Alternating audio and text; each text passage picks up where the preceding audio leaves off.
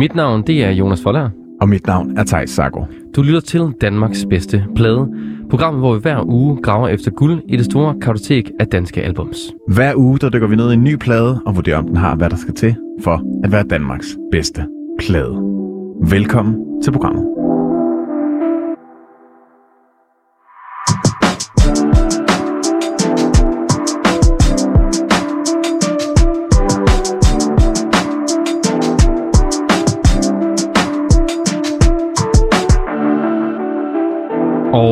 I dag bliver det jo spændende, om vi har pladen i hænderne. Om det er Danmarks bedste plade, vi skal lytte til i dag. Det er jo altid spændende her i, i starten af programmet, hvor vi ikke ligesom har dykket ned i pladen endnu. Ja. Det kan jo være, at vi bare kan sige tak for, for, for nu. Og så man bare, Og så lukker programmet. bare tjekke ud. Det var det. Men nu skal vi jo se, at vi har jo øh, som sædvanligt en, øh, en gæst med i studiet, og det er dig, Brian Rice. Jeg sidder her. Velkommen til. Tak for invitationen. Jamen, det var da en fornøjelse. og så godt, at du har lyst til at være med. Og du har jo øh, taget en plade med, som vi skal Altså, hvis nu jeg havde været lidt forudseende, så havde jeg øh, taget ud mit sommerhus og taget den med fysisk, for jeg har den faktisk. Du har den simpelthen? Ja, har jeg. har den både på CD og LP. Okay, Ja. så det er også en plade, der fylder og, og, og har fyldt meget i dit liv. Det må man sige. Hvad er det for en plade, vi skal høre? Vi skal i gang med øh, Thomas Helmis Vejen Væk Mm. album. Det er, altså... Da jeg, fik, da jeg fik at vide, at den her plade, vi skulle høre. Det, jeg, jeg har ikke så godt kendskab til Helmi, men jeg var sådan, endelig får jeg lov til sådan at, Ja, at dyrke den, en plade. Og det er, også en, det er også en plade, hvor vi burde have haft nogle drinks herinde. Det kan man sige. det er ja, Det er en festlig plade. Vi klarer os med noget vand indtil videre i hvert fald. Det gør vi. en, en festlig heartbreaker-plade. Ja, Ja, præcis. det er nemlig lidt det, den kan. Mm. Og inden vi øh, dykker helt ned i, i Thomas Helmi og giver ham øh, al den spotlight, som den plade fortjener, så skal vi lige høre øh, en af dine sange. Ja, Brian. det er I fået lov. Og vi har fået æren af at vælge. Det er spændende. Jeg var inde og øh, prøvede at lytte til dit nyeste album, Mm-hmm. part 1 af den. Og øhm, der ledte jeg lidt efter, hvad lyder mest af Thomas Helmi. Uh. Og der fandt jeg et nummer, der hedder True Blue. Jeg sad og håbede på, at du havde valgt det. Ja, Det Ja. var perfekt. kan du Mm. prøve at fortælle lidt om nummeret? Øh, ja, øh, det var sådan lidt, øh, det her, mit seneste albumprojekt øh, var i 17, øh, og det var et EP-projekt, fordi det var sådan, øh, det var lidt ude af boksen i forhold til, øh, hvad, jeg, øh, hvad jeg ellers har lavet. Det er sådan lidt mere dystert og lidt mere elektronisk. Øh, og øh, så derfor valgte jeg at lave det som et EP-projekt, altså med seks sange. Seks sange, som alle sammen afspejler en dyster side af kærligheden. Øhm, og, øh, og jeg gik længe og ventede på at finde den sidste sang, faktisk. Øh, fordi jeg ville gerne have en, altså True Blue, det handler jo om at være blå. Altså at være, at være ja, hvad hedder hvad, The Blues. Sådan være sådan lidt, ja, lige øh, præcis. nede- trist, lidt melankolsk, ja. lige præcis. Øh, og der kunne jeg bare ikke rigtig, altså vi kom ikke rigtig op, synes jeg, med en sang, der, der sådan rigtig dækkede den følelse, indtil den her lige pludselig øh, kom ud øh, af, af, af pulten en dag. Øhm, så den var sådan, den var bare prikken over id på en eller anden måde, øh, og, øh, og er åbenbart kommet på en dag, hvor jeg var, hvor vi har været sådan lidt, øh, lidt Beatles-inspireret øh, faktisk, øh, og måske, som du også siger, lidt Helmi-inspireret. Helmi. det vil jeg ikke, det vil jeg ikke udelukke. Øh, men det er faktisk øh, gået hen og blevet en af, en af de af mine egne sange, som jeg holder allermest af. Det var perfekt så. Mm. Godt valgt, Jonas. det vil jeg sige. Jeg synes, vi skal høre den her. Brown Rice med True Blue.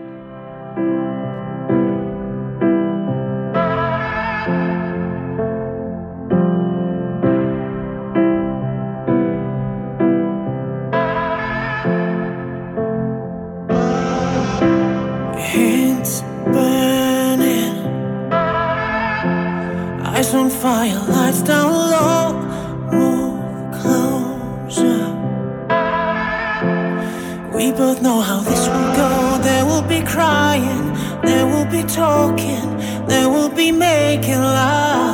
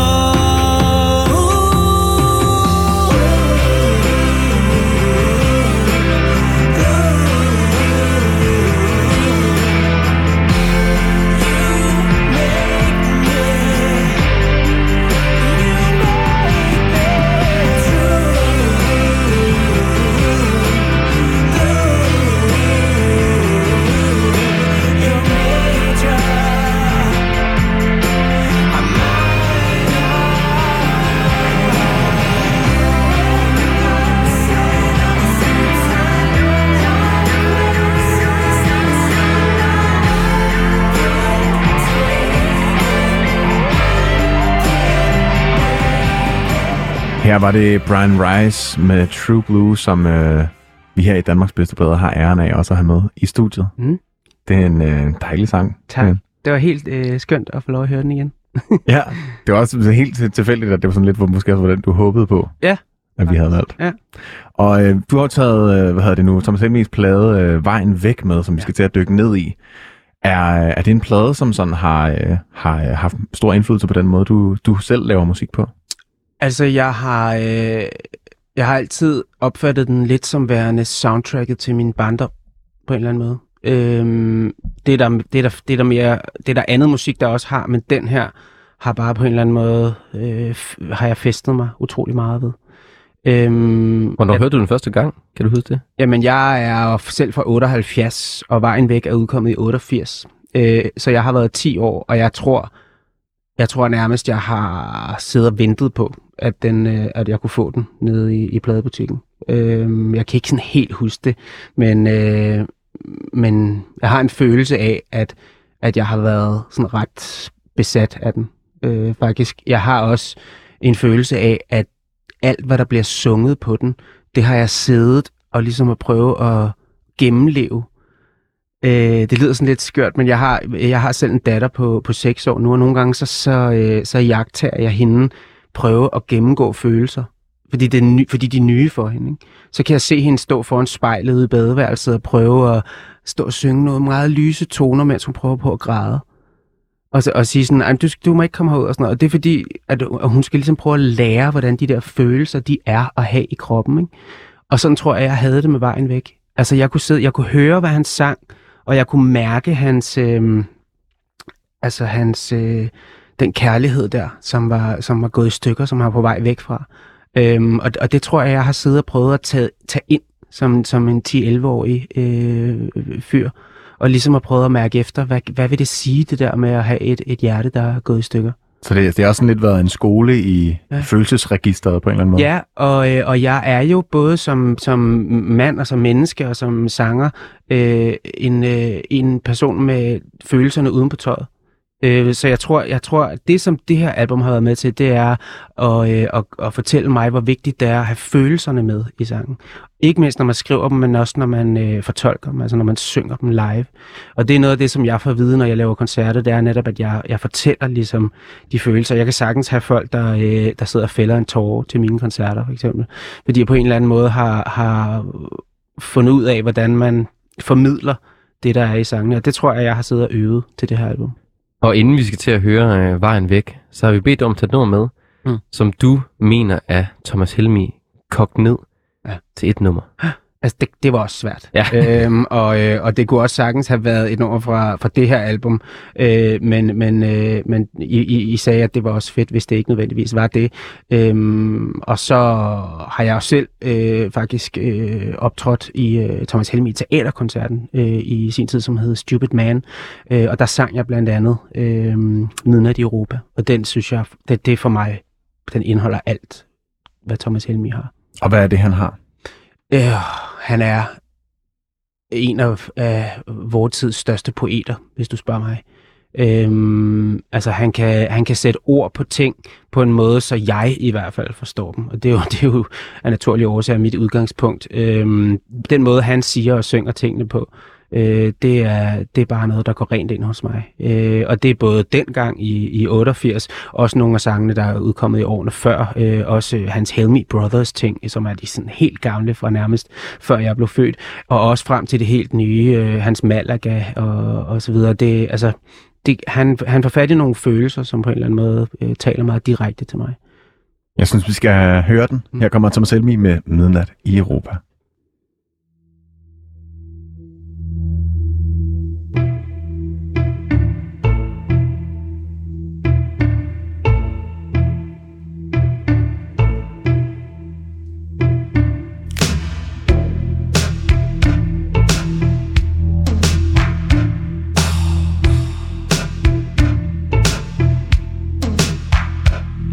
Det er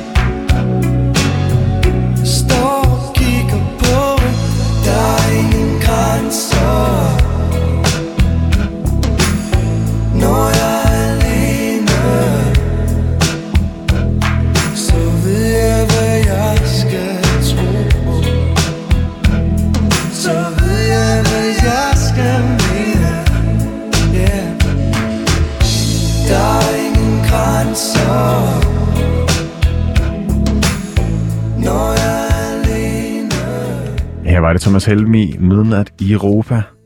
I lytter til Danmarks bedste plade, hvor vi har Brian Rice med i studiet. Og du har valgt den her sang som, øh, som Thomas Helmi, hvis man skulle koge ham ind. Ja. Det er sådan det, det, det stærkeste Helmi-koncentrat, man mm. kan få. Hvad er det, der er specifikt ved den her sang, du synes, der er så, øh, der sådan emmer så meget af Thomas Helmi? Men altså, ved, lige præcis med, med Thomas Helmi, der kunne man have valgt virkelig mange sange, og om, om rigtig mange ville sikkert have sagt uh, Stupid Man, eller Det er mig, der står ude og, og, og banker på, og så videre. Nogle af dem, som er måske også lidt mere optempo, fordi det er også noget, han er mega god til. Jeg synes bare, at den her, den har...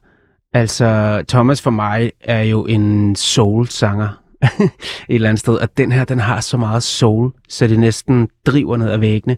Altså, man har fornemmelsen af, at han nærmest ligger henslængt hen over et eller andet med en mikrofon, og bare synger den helt sådan øh, en, en lille smule ugideligt øh, og, og ødelagt over et eller andet. øh, og det, det kan jeg bare mærke 100%. Jeg synes også, at han har meget det der spænd imellem at være sådan meget ugidelig, eller sådan, mm. som om, at han er også er lidt, føles lidt blå, eller sådan, ja. men også, at han er meget sensuel. Jeg føler også, at der er meget sådan Ja, kækhed. helt vildt. Måske ikke lige så meget på den her sang, men sådan generelt i hans, i hans øh, vokal, synes jeg. Mm. Der er også en eller anden... Ja, der er meget sex i Der luften. er meget sex i luften, ja. synes jeg. Mm. Øh, og det kommer vi sikkert også til at snakke mere om på den Ja. her plade, vi skal til at høre. Det kan man jo heller ikke komme udenom, når man snakker om Thomas Helmi. Ja, det kan man ikke. Altså, det Nej. er jo læderbukser og, og det hele, ikke? Og det- for håret tilbage, ikke? Ja. Og Ja, Mm. solbriller på. For fanden, mand. Han var jo datidens Nick Jay på en eller anden måde, Ja, ikke? To i en også. Ja. ja, og så er der også noget andet faktisk ved, øh, ved det her nummer, som jeg, som jeg ikke øh, fik sagt før, men, men for mig står det også som et af de stærkeste, fordi jeg, eller det sagde jeg måske endda før, jeg fik, jeg fik lov at synge det selv, fortolke det selv øh, i den her øh, teaterkoncert, og, øh, og der var intentionen bag nummeret var faktisk et sted i teaterkoncerten, hvor jeg som, som, øh, som hovedfiguren i, øh, i den her teaterkoncert står oppe i et højt tårn og er ved at springe ud øh, mens jeg synger den her sang. Så intentionen, i, jeg fik puttet i den her sang fra, fra instruktørens side, det var, at, at, øh, at jeg stod og overvejede, om jeg skulle begå selvmord, mens jeg sang den her sang. Så derfor er, er, der, er der for mit vedkommende blevet puttet endnu flere følelser ind i, øh, i det her nummer. Ikke? Ja, det er forståeligt. Mm. Man ligesom også bliver hængt op på, Ja. på sådan et scenarie. Ja. Men, men spillede du Thomas Helmi? Det gjorde du ikke. Nej, fordi det var en teaterkoncert, ja. øh, så vi havde, altså de sange, vi havde valgt ud, som var fra hele hans, øh, hans karriere, øh, dem fortolkede vi i nye øh, udgaver, øh, Øhm, og, øh, og, så, øh, og så var det sådan en, ja, det var faktisk en skildring af ni mænd på scenen, øh, blandt andet mig og øh, øh, Jimmy Jørgensen og, og, og nogle andre, som, øh, som ligesom var, øh, vi var ni mænd, der ligesom var blevet forladt, øh, altså som var, som var heartbroken. Og så fulgte man ligesom også igennem øh, den her hjertesorg, indtil vi kom ud på den anden side og kunne elske igen. Men vi var ikke, altså vi var sådan nogle mærkelige krøblingefigurer, med, øh, som havde lidt sådan nogle sports, noget sportstøj på, og, og nogle bandager og sådan noget. Det var, det var meget sådan spacey, men, øh, Men det er jo også ikke- me- meget Thomas Helmi, det her med ulykkelig kærlighed. Ikke? Ja. Mm. jeg tror på ulykkelige hjerter. Og det tænker jeg også, vi kommer til at, at dykke meget ned i. Ja. Og inden vi giver os uh, helt i kast med den her plade, så skal vi jo, som altid, traditionen tro i det her program, også lige forholde os lidt til coveret. Fordi Ja. man kan jo ikke have Danmarks bedste plade, hvis ikke at coveret ligesom også er, Nej, er deraf. bevares. Og jeg ved ikke, uh, om vi har det. Jeg har, jeg har det i hvert fald på min computer, jeg kan Ja, måske jeg har lige lægge ud. Jeg har da også lige Det er jo sådan lidt et, uh, det er jo næsten sort-hvid, ikke? Mm. Er det sepia, man vil kalde det? Ja, ja, Der er sådan lidt nuancer af noget lysebrunt. det er brunligt. Ja. Så er det jo også, det ligner jo lidt, at det er et, man er fotokopieret ind til digital, ikke? Ja. Fordi der er de her sådan streger på billedet, der, ja, sådan nogle grønne streger over det. Ja. Der gør det lige, det ser meget lo-fi-agtigt ud. Og så er det jo uh, Thomas Helmi, der står i fronten. Altså, I, øh, det er i hans gode dage, ikke? Det er en god krøl, han har. Hvad med nogle flotte krøller? Ja, sindssyge krøller, ikke? Ja. Ja. Og kigger sådan, han laver den klassiske kig væk finden Ja. med lige sådan at, at, vælge et eller andet sted ude i horisonten. Ja. Og, så, øh, og så se, han ser sådan en, en, jeg synes det er en kombination af igen sexet og forladt ud. Ja. Sexet fortvivlet måske mere. Jeg kan helt klart i hvert fald se øh, hele den der, øh, hele det der brud og alt det dårlige, han synger om. Det kan jeg godt, det, det bliver kanaliseret ud. At det sidder i øjnene. Det, ja, det gør det. Og så bag ham Mm. er der en kvinde, Ja. som jeg i hvert fald, jeg kan, kan man sige, jeg er heller ikke fra den tid, men jeg, jeg ved ikke, hvem det er. Nej, Eller om det er nogen. Det, det er i hvert fald bare en kvinde med, med langt hår, der ligesom... Det har kigger- der sikkert været mange teorier om i sin tid. Ja, ja præcis. Men, øh, ja, Hun kigger, kigger lidt i samme retning som, øh, som Thomas. Ja, så bagved kan man se sådan en rød himmel, og solen nok ved at gå ned. Ja. Sådan lige i the dusk hour. Jeg synes egentlig, det er meget flot. Også sådan i forhold, altså fra 80'erne, der synes jeg også, det, det er meget, at passer meget godt ind i, i den tid, det er fra. Og så ved jeg ikke, en Ja. ja. sjov detalje. Står der Helmi på hans jakke? Det ligner lidt, at der står Helmi. Det kan jeg Sådan simpelthen et mærke, der Det tror jeg, der gør. Altså under det der hvide emblem, eller Ja. hvad? Nå, sej. Så han går i sit eget merch. det kunne godt være. Det er meget fedt at vide. Det er skal. Og så er det en fed sådan øh, crop top jakke. Ja, det er det. Ja, det er en meget, meget kort Ja. denimjakke af en eller anden Mm. slags. Jamen altså, han ser jo bare skide godt ud. Altså. Brunt, Mm. brun sådan et cowboy-bælte. Man kan fandme godt forstå, at øh, der er mange, der har været mild i varme efter ham. Ja, helt vildt. Og stadig er, for den sags skyld. Og så er han vel, altså på det her billede er han vel, altså det er vel, illustrerer vel vejen væk fra, fra den her kvinde. ikke? Han er, Ja. Det ser lidt ud som om, han er på vej i en anden retning, end hun er. Det er spændende. Ja. Jeg synes, øh, vi skal til at kaste os over den. Mm. Og øh, bare lige for at få ridset pladen op, så er det jo plade nummer 4. De, ja. de nummer 2 og nummer 3 pladeudgave var det jo i The Helme Brothers. Ja. Så på en måde er det også lidt hans anden sådan solo-solo-plade. Men det er hans fjerde plade ellers. Og ja, den kom som sagt i 1988. Og så er der jo mange, der mener, at det er Helmis bedste plade, den her. Altså, jeg, det, jeg er ikke i tvivl. Altså, hvis du spørger mig, så er det altså, ubestridt hans bedste plade. Og måske også Danmarks bedste plade. Måske. Mm-hmm. Det er det, vi skal finde ud af. Jeg synes, 160. 1000 solgte. det er sindssygt tal. Ja. Helt vildt. Men skal vi ikke øh, gå i gang med den? Kaste os over første nummer, som er Nu hvor du har brændt mig af. Wow, et åbningsnummer. det må vi bare Vi sige. åbner lige pladen. En sindssyg sang at starte med. Her kommer den. Ja, tak. Nu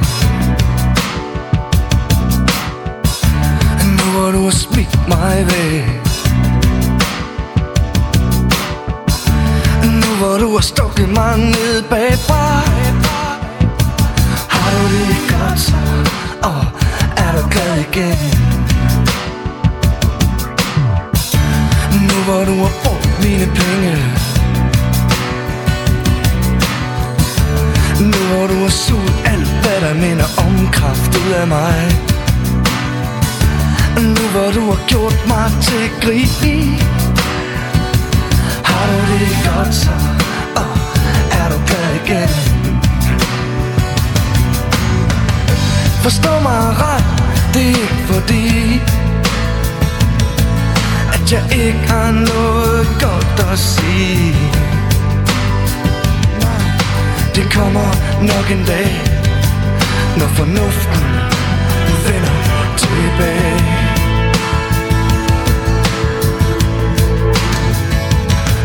Men når jeg nu savner dig Hvordan kan du så undvære mig?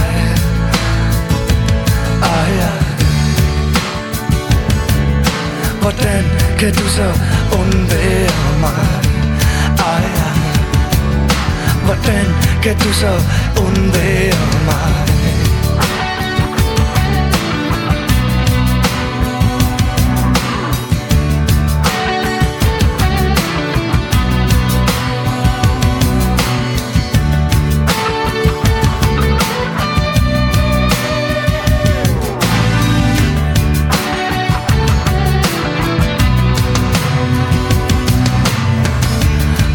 Du har brændt mig. Af Nu har du smidt mig væk. Nu hvor du har stukket mig ned bagfra. Har du det godt så, og er du klar igen.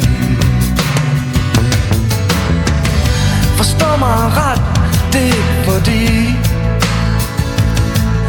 at jeg ikke har noget godt at sige. Det kommer nok en dag Når fornuften vender tilbage.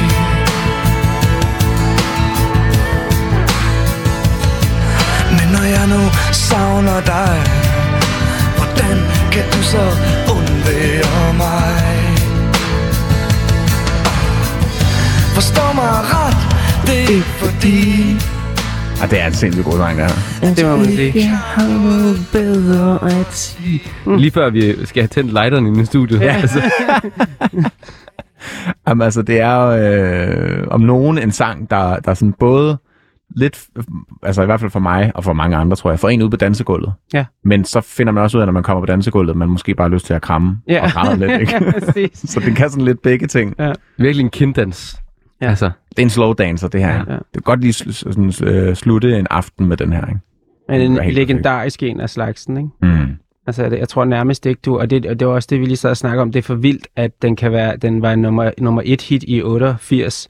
Og så, øh, altså, nu er vi i øh, 2022, og, og altså, alle kender den stadigvæk, også ungdommen. Fuldstændig. Den er stadigvæk med til gymnasiefesterne, ikke? Altså, det er jo en evergreen Ja, på en eller anden måde, ikke? og så er det jo vildt, at Thomas Helmi også snart skal spille på orange scene.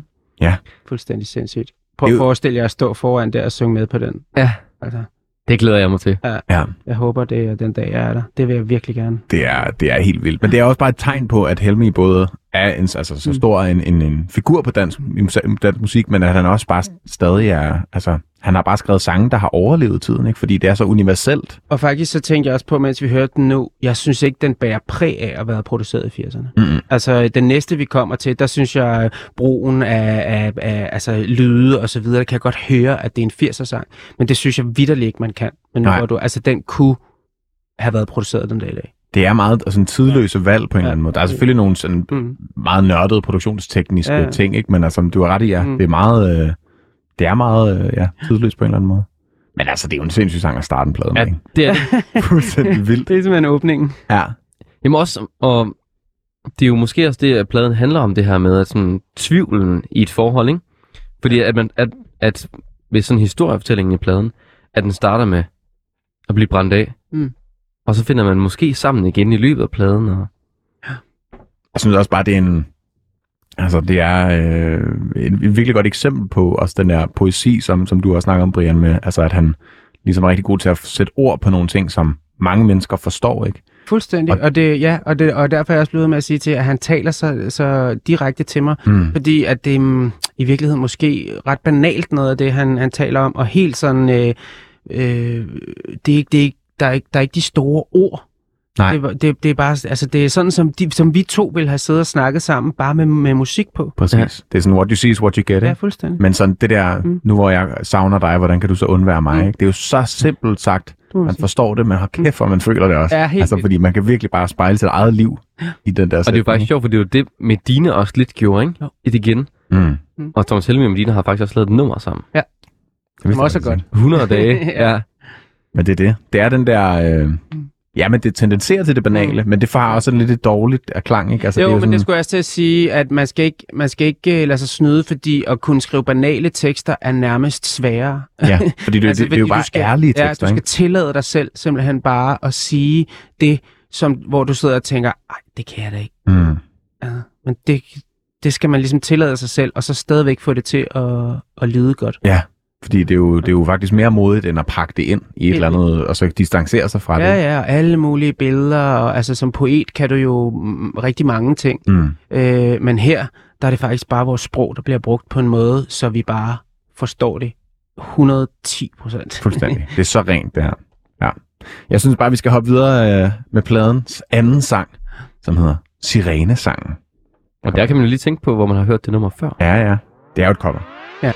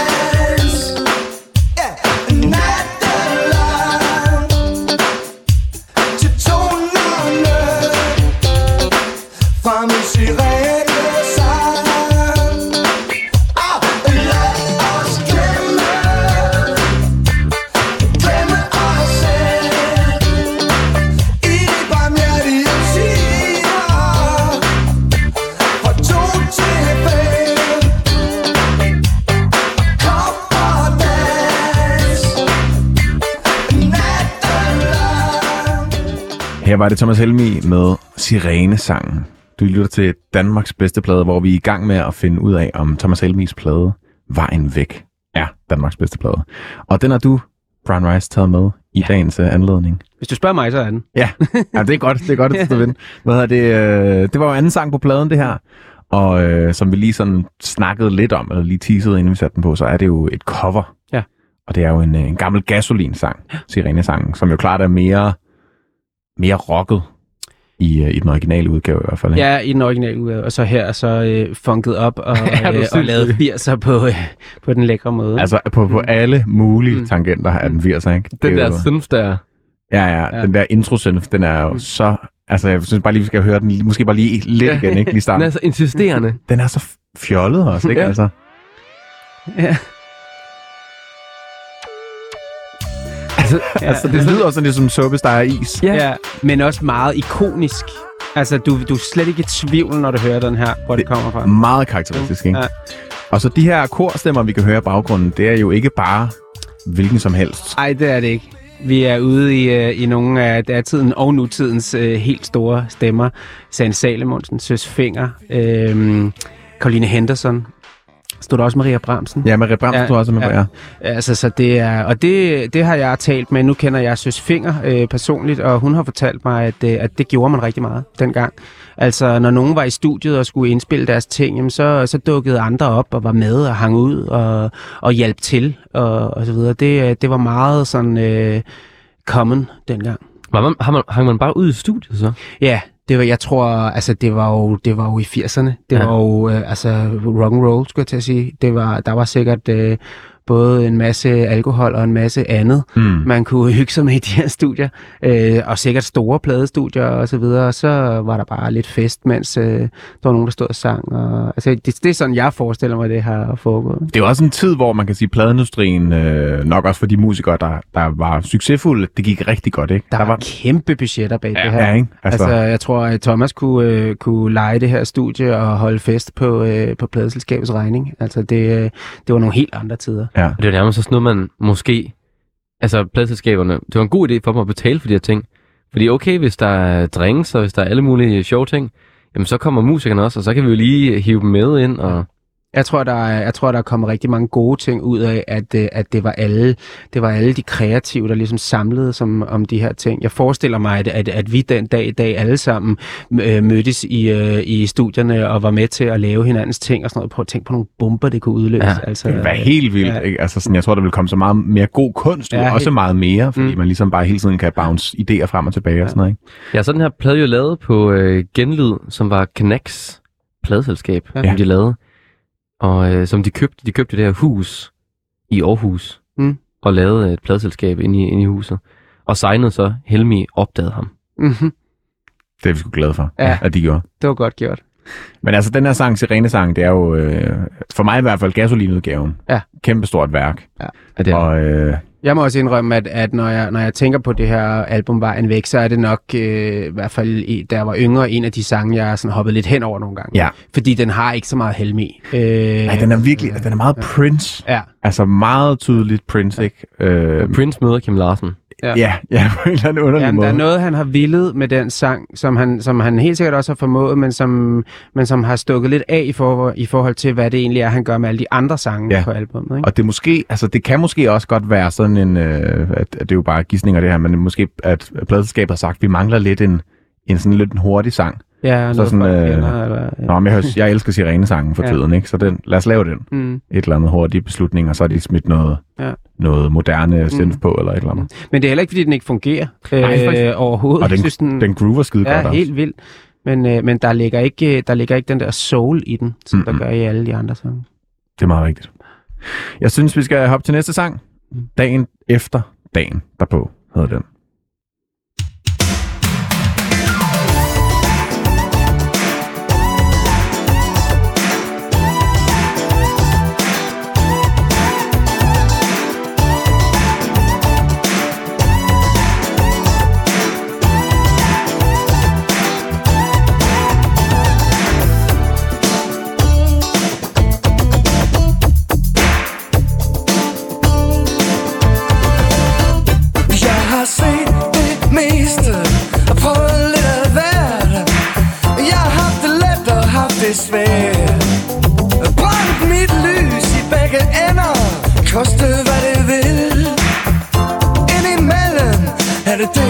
Det,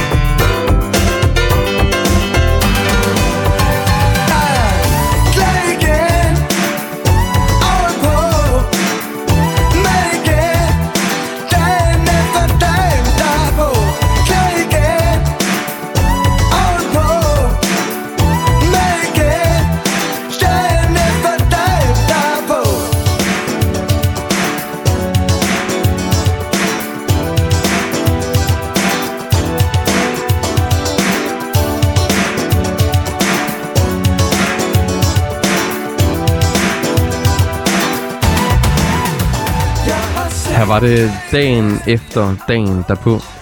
Du lytter til Danmarks bedste plade, hvor vi skal finde ud af, om den her Thomas Helmi-plade, Vejen Væk, er Danmarks bedste plade. Mhm. Det synes du? ja, det synes jeg. Den, Brian Rice. Og hvad synes vi om, øh, om det nummer her? Jamen lige præcis, den sang her er faktisk en af grundene til, at jeg synes det. Øh, det her nummer er så optur på alle parametre. Altså, jeg, har, jeg sad lige og tænkte, øh, jeg fik næsten lidt ondt over, at du fadede i det. Altså, fordi jeg, det tror jeg aldrig er sket i mine, øh, i mine 43 år, øh, at, at, at jeg har fadet i det her nummer. Ja, det er sådan et, jeg bare altså, bliver nødt til at synge med på fra start til slut. Er det, du sætter på igen måske? Altså sådan ja, lige efter det kunne jeg spillet. sagtens finde Ja. på. Ja. Det skal, der, det skal bare synge, og det skal synges højt, og det skal høres højt. Og vi havde det faktisk som, øh, som afslutningsnummer på vores teaterkoncert, som jeg fortalte om tidligere, Stupid Man. Øh, de her øh, ni fuldstændig kærlighedsødelagte mænd, som så til sidst er kommet ud på den anden side og bare render rundt med hinanden om skuldrene og synger glad igen mm. På. Så det, jeg, jeg har så får så optur over den sang. Hvis du har en fest, er det så et nummer, du sætter på? 100. Synger du så til det? Jeg synger højt. Overdriver. Åbner vinduet og råber teksten ud over byens tage. Den er, jeg synes altså også, den er skidefed, den her sang. Altså, og det er jo, nu var vi øh, klart i øh, sådan funk 80'erne her. Det er jo sådan lidt mindre funket det her, men der, er- der er ikke skruet ned for, for 80'er øh, rekvisitterne, skulle jeg til at sige. Nej, også fordi, at hele hooket, øh, som Jonas også sagde, ligger fuldstændig igennem hele sangen, som en, sen- som en der- bare bliver spillet. Mm. Og det er, helt, altså, det er hele sangens DNA, som bare bliver spillet der. Jeg må synes, jeg, at vokalen komplementerer den her synthesizer rigtig godt. Mm. Du, du, du, du, du, og så synger han, Ja. glad igen, et eller andet. Mm. Og så, du, du, du. han synger ligesom i hullerne til ja. det. Jeg synes, det hele er enormt godt skruet sammen. Ja. Det er jo stoppet med hooks. Ja. Altså, der, er jo, der Ja. kan jo ikke presses flere catchy ting ned i de her sange, ikke? Nej, og med det, med det samme, at den ene, at det ene hook stopper, Mm. mm. så er der lige en eller anden ting, der spiller videre på det. Og sådan. Det er jo så godt skrevet, altså. Og så synes jeg lige, vi skal snakke om de der øh, adlibs, er det jo nærmest, ikke? Eller sådan, det er jo... Øh, Ja, ja. Signatur adlibs, tror jeg, det hedder. ja, ja, præcis. Det er jo sådan, som virkelig kendetegner. Han laver Mm. mm. de der Mm. på et tidspunkt i den, ikke? ja. Og er det noget, han... Nu kender jeg jo ikke så meget til Thomas Helmi. Er det noget, han sådan også gør på de senere plader? Jeg, jeg synes i hvert fald, altså jeg kan ikke lige komme på, på steder, og jeg ved heller ikke, om man gør det mere, men det er jo, altså der er jo ingen tvivl om, at det er en Thomas Helmi-lyd, så det, så det må være noget, vi på en eller anden måde har, har stiftet bekendtskab med på andre tidspunkter.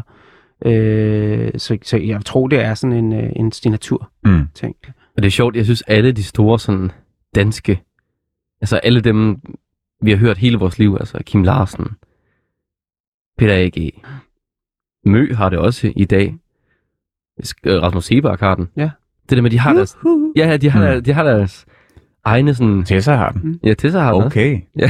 Mm. Altså, det er virkelig den der... Det er sådan lidt ligesom, man har en synth, der lyder meget karikeret, ikke? Eller sådan, Ja. så ved man, hvad for en sang det er. Så ved man også altid, det er artisten, Ja. hvis der lige kommer den der ting, ikke? Men Helmi har også den der, yeah, Mm. yeah. igen, yeah, ovenpå. Altså, det, Ja. ja. er, der er ingen tvivl om, hvem det er. Og så lyder det bare så meget Aarhus. Ja. Ja, jeg synes også, man kan høre sådan nogle af de her sådan lidt mere nutidige Aarhus bands, sådan Mm. står på ben, eller stå på skuldrene af det her på en eller anden måde, ikke? Altså, Ja, klart meget det, der kommer meget frem lige nu. Altså, mm. hvad det hedder, det danske band, der har lavet øh, Flammer Rammer. Patina. Patina, ja. Det lyder rigtig meget, øh, sådan, rigtig meget Thomas Helmi vibe. Ja, og på en eller anden måde også meget less, altså også, i hvert fald Ja. på, på, på, den her band, øh, hvad hedder det, struktur, der også er, eller sådan noget, lyduniverset på en eller anden måde, ikke? Selvfølgelig mindre 80'er, men, øh, Mm. mm. men meget også det samme, synes jeg. Næste sang på pladen, den hedder øh, Undskyld, jeg savner dig. Ja. Kom her.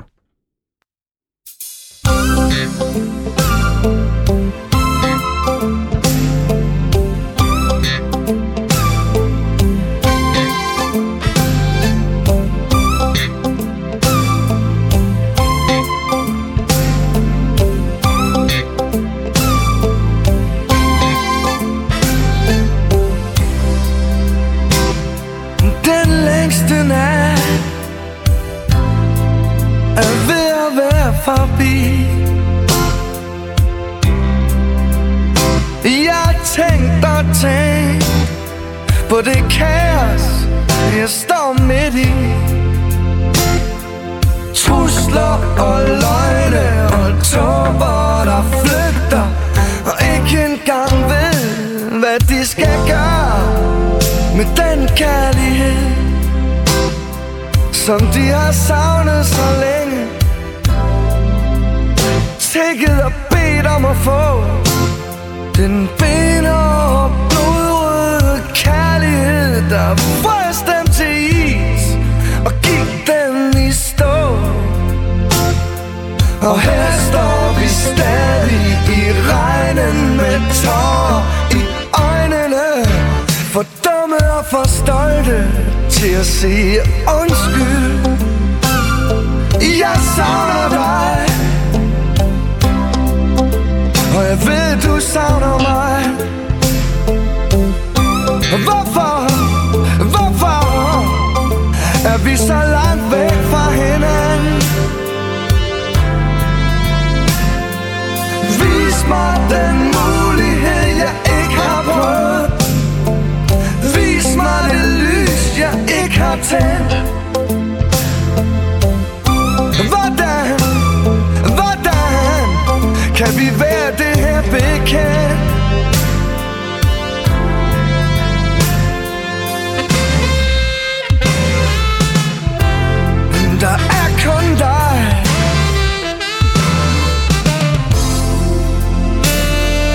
Kom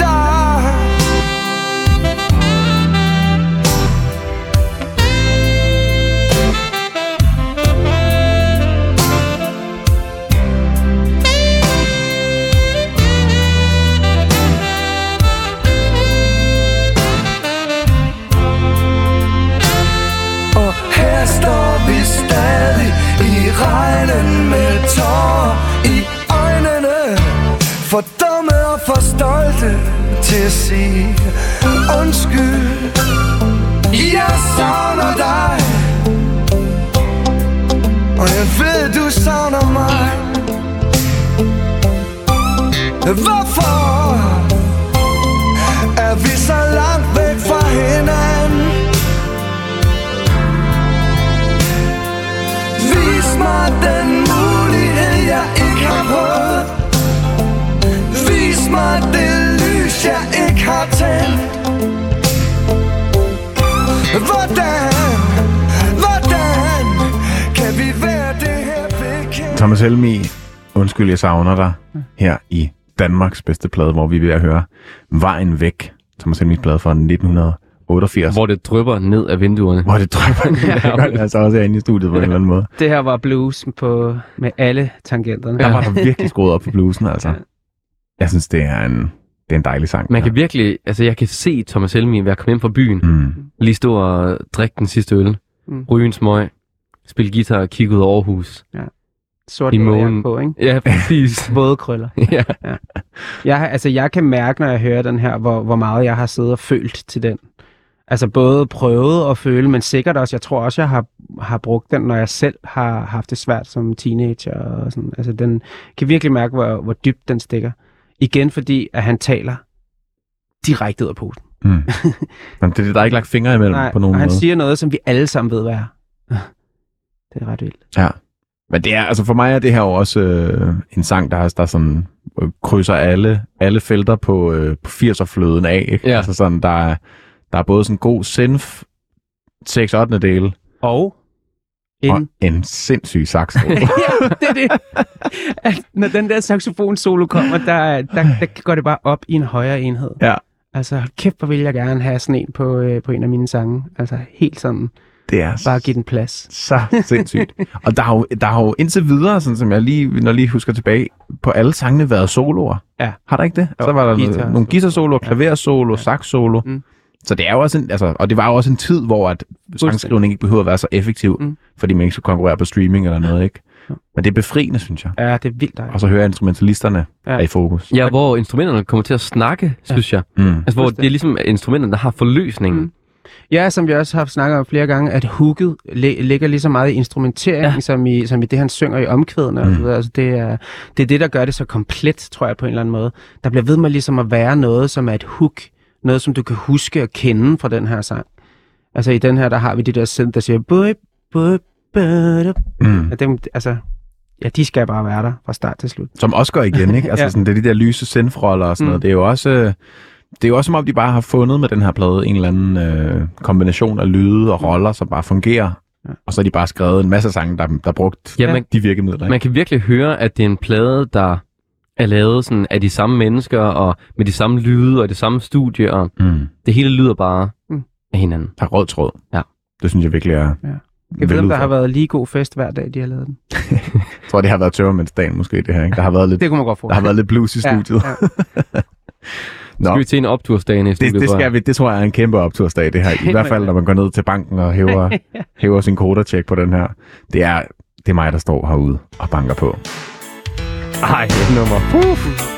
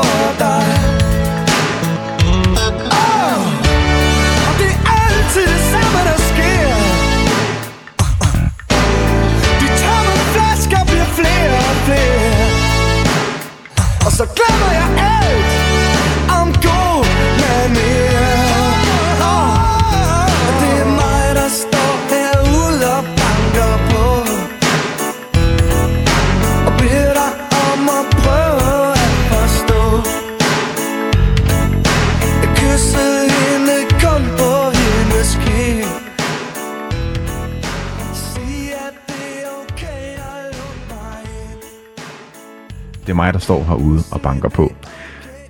Hvad synes vi om den sang? Øh, jamen, øh, altså jeg sad, mens vi lyttede til den, og prøvede sådan at, at, at se, om jeg kunne høre den med nogle nye ører, skulle jeg til at sige, men det, det kan ligesom ikke rigtig lade sig gøre. Altså den, den ligger, jeg tror ikke, jeg tror nærmest ikke, du kan finde et menneske i Danmark, som ikke kender den her sang, og som ikke øh, kan synge med på den, og, og kan bruge den i en, øh, i en festlig sammenhæng. Og, altså, så, så at høre den med nye ører, det er præstalt umuligt. Mm. Øhm, så jeg er sådan lidt død over for, hvad det er, den egentlig kan. Ja, altså hører du den med øh, sådan Brian 10 år eller Ja, hvordan? det gør jeg lidt. Ja. Ja, og så også min, øh, min øh, ungdomsører, altså min øh, ungdomsskolefester, gymnasieører og sådan noget. Så den har bare... altså, Den, den, den er ligesom bare noget, man ikke kan lave om, eller sådan, mm. Mm. men det er sådan, den, den er sådan en institution i sig selv. Det giver super god mening. Ja. Jeg tror, jeg har det meget på samme måde. Altså, det er jo virkelig en sang, som man kan synes om, hvad man vil. Mm. Men, men ja, som du også er inde på, Brian, altså, den er jo unægteligt noget, som, som øh, er, er så ærkedansk. Mm, Altså sådan, det er jo, det er jo øh, ligesom øh, kvindemin på en eller anden måde, ikke? Altså sådan, den, den, den, jeg ved ikke, hvordan den vil, hvordan den skulle kunne være anderledes. Jamen, det er også nærmest ikke et Thomas Helmi-nummer længere. Det er nærmest bare, altså... Det er alle man sej. Det er, det, er, det er en del af den danske sangskat, Mm. det er der ingen tvivl om. Øh, og jeg sidder også og tænker, altså nu er det ikke fordi, vi som sådan anmelder hans album, men, øh, men, men der er også noget, altså der, der er noget ophøjet over den, som gør, at jeg, altså lige så vel som med Kvindemin og, og mange andre, slet ikke har lyst til ligesom at, at sådan rigtig dissekere den, fordi Nej. den er så, den er hellig. På en Den er, måde. hvad den er. Ærligt. Altså, og det er jo også altså, en sang, som jeg tror, at de fleste ballebands har øh, tæsket igennem, men måske også den mest ønskede sang til diverse bryllupper og ja. Runde fødselsdage og sådan noget, kunne jeg forestille mig. Ja, jeg, har- altså, jeg har hørt den næsten til alle fester, jeg har været til, tror jeg. Ja. Mm. Altså, Der er måske bare ikke mere at sige. det er jo, øh, ja, det er, Men det er altså jo igen, hvis jeg, skal, hvis jeg skal gribe fat i noget, så skal det være, så skal det være lyrikken, faktisk. Øh, altså fordi igen, så har vi at gøre med en titel, som er, som er meget lang, men helt sådan, øh, altså, det er bare sådan en sætning. Det er mig, der står herude og banker på. Agtig. Altså, det er ikke, der er ikke noget hokus pokus, eller, eller der er ikke nogen, der har opfundet en dyb tallerken her. det er bare mig, der står herude og banker på. Men så, men så er altså, budskabet og, og lyrikken i sangen er bare altså, gen, genialt. Eller noget. Det er, jo, det er jo meget straightforward, og jeg, jeg kan også godt lide den måde, han i omkvædet sådan... Altså, han gentager jo meget sig selv, ikke? Så, så siger han, øh, det er mig, der står ude og banke på, jeg kyssede en kunde på hendes ind, sig det er okay, luk mig ind. Mm. Og så siger han, sig det er okay, luk mig ind, jeg kyssede en kunde på hendes kind. Ja. Så tager han lige sådan omkvædet ja. bagfra ja. igen, ikke? Og Og, gentager og det. lukke ind og kind og sådan noget, det er i virkeligheden sådan et, øh, et meget øh, lige til rim, som bare, når folk står og råber det til en eller anden fest, fungerer max. Ja, også Mm. fordi, hvis man, hvis man bare læser det op, ja. Ja. altså, det er mig, der står hovedet og banker på, beder dig om at prøve at forstå, jeg kysser hende kun på hendes kind, sig det er okay at lukke mig ind. Og det er jo sådan, Det lyder næsten lidt som en konfirmationssang. ja, Mm. præcis. Men, øh, Men når Thomas Helmi synger det, Når der kommer der soul og sensuelle Ja. ja. vibes på den, Ja. ja. så kan den altså noget andet. Ja, og den ikke, og ikke mindst tidens tand. Altså, der er også Mm. mm. et eller andet over, at det her, det var sådan, det lød i slutningen af 80'erne.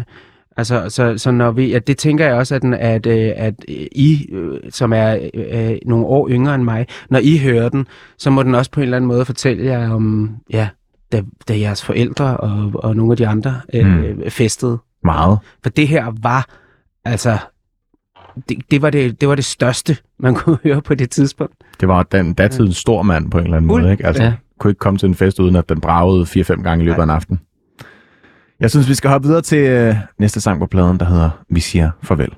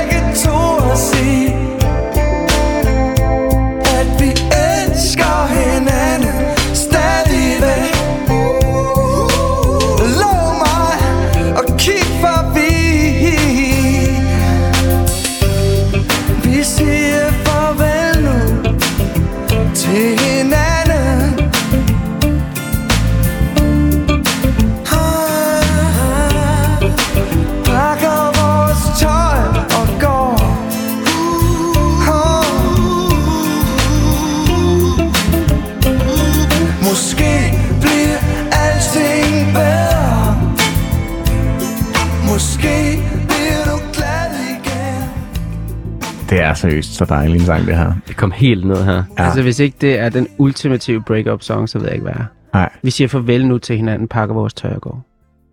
Igen. Måske bliver jeg ikke din allerbedste ven. Er det ikke sådan, synger? Jo. Måske bliver alting bedre, måske bliver, måske bliver du glad igen. Ja. Måske bliver jeg din allerbedste ven. Og det er jo igen altså noget, som er på papiret så simpelt, tendenserer til det banale, men fordi at, at jeg føler, at det er sådan en menneskelig...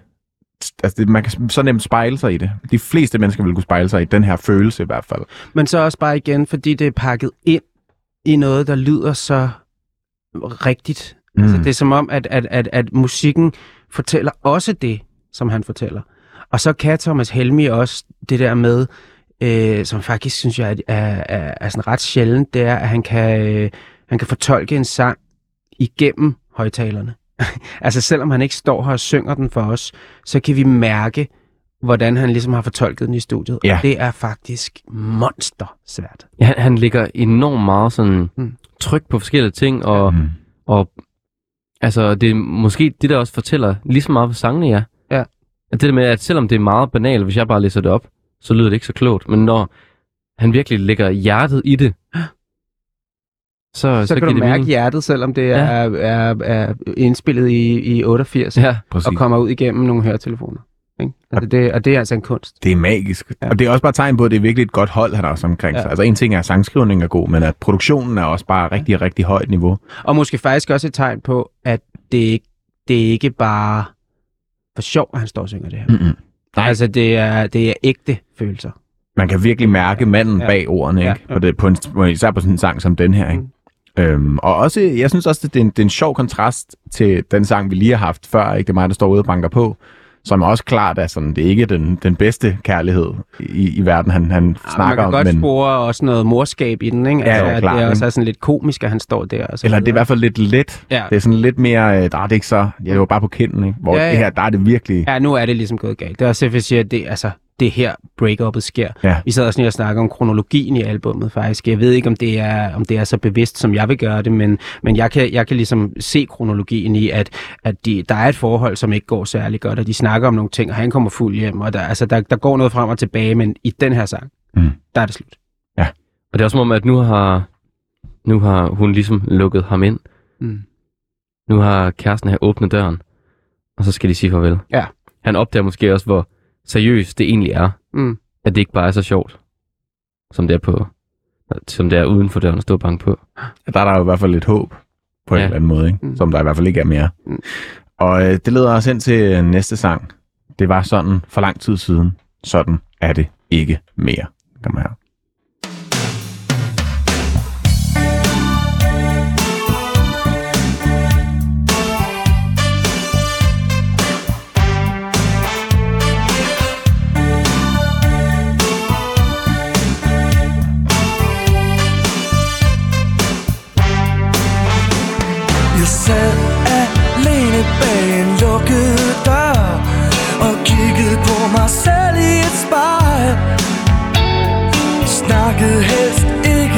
Med nogen som helst Ville heller tige stille end at dumme mig. Sådan er der mange, der har haft det før. Sådan er der mange, der har det i dag. Uden tro på, at det de har med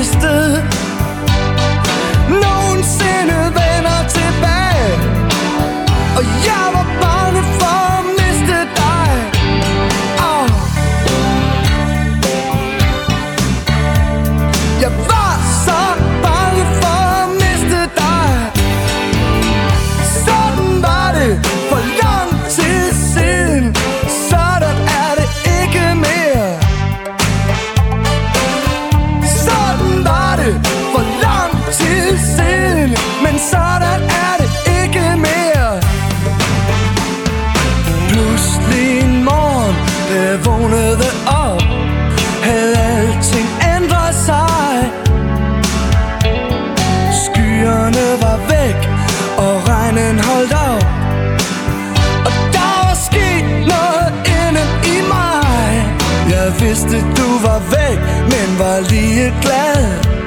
Det gjorde bare ikke noget. Jeg stod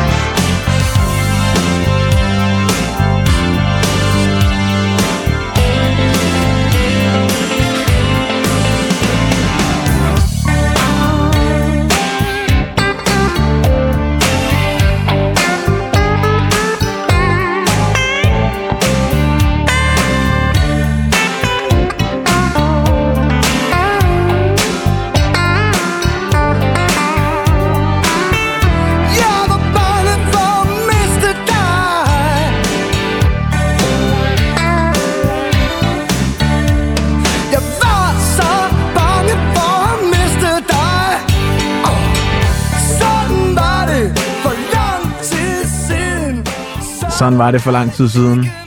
Sådan er det ikke mere, fik vi her med Thomas Helmi i Danmarks bedste plade. Og vi er i gang med at høre uh, Thomas Helmis plade Vejen Væk, som du, Brian Rice, har taget med, Ja. og jo så selv synes er Danmarks bedste plade. Og sidder og synger med på. Fra start Ja. slut. det, er jo, det, er jo, der, er- det er jo sådan en duet, vi får herinde Ja. ja. i, inde i studiet, når vi har sat sangene på. Det her er virkelig også en, en god sang på pladen, synes jeg. Ja, altså jeg, jeg synes jo, den er øh, altså single-materiale på samme måde som nu, hvor du har brændt mig af. Altså, Mm. Jeg synes virkelig, den har, det, der er noget melodi i den, og, og så ikke mindst måden, han synger den på. Altså som du også lige sagde, der er, altså, det er bare en kongevokal. Den der måde, altså lige efter der, og igen, der er bare plads til solo, og ja. Ja. en bass solo, lige så kommer en guitar solo, ikke? Mm. Men bare så blæser han bare direkte Ja. ind på sådan en sindssygt lys, fuldregistertone, ikke? Det er ikke sådan lige, ah, jeg skal lige ind igen. Det er bare, brrr. det synes jeg også er, øh, er vildt.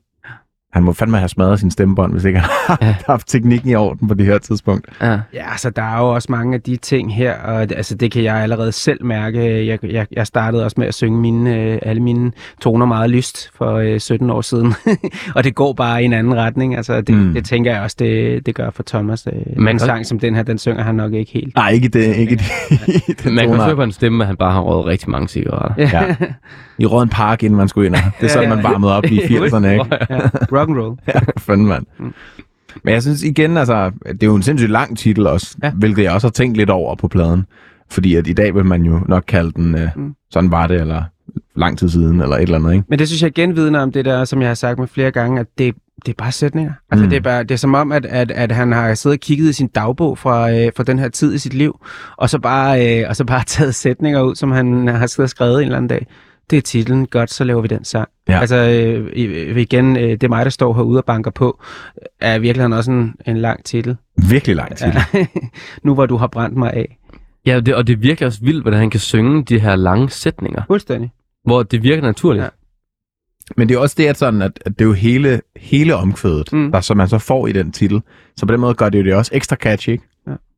Det ikke bare hedder banker på, eller... Ja, så bruger han meget det der også med parenteser. Øh, Ja. Og det er igen for os, øh, jeg tror, jeg tror han har, her har han gerne vil putte rigtig meget ind i titlerne. Altså for at man ligesom nærmest også, øh, Jonas sagde også på et tidspunkt, du kan næsten læse kærlighedshistorien bare ved at sige titlerne. Ja. Mm. Øhm, undskyld, parentes, jeg savner dig.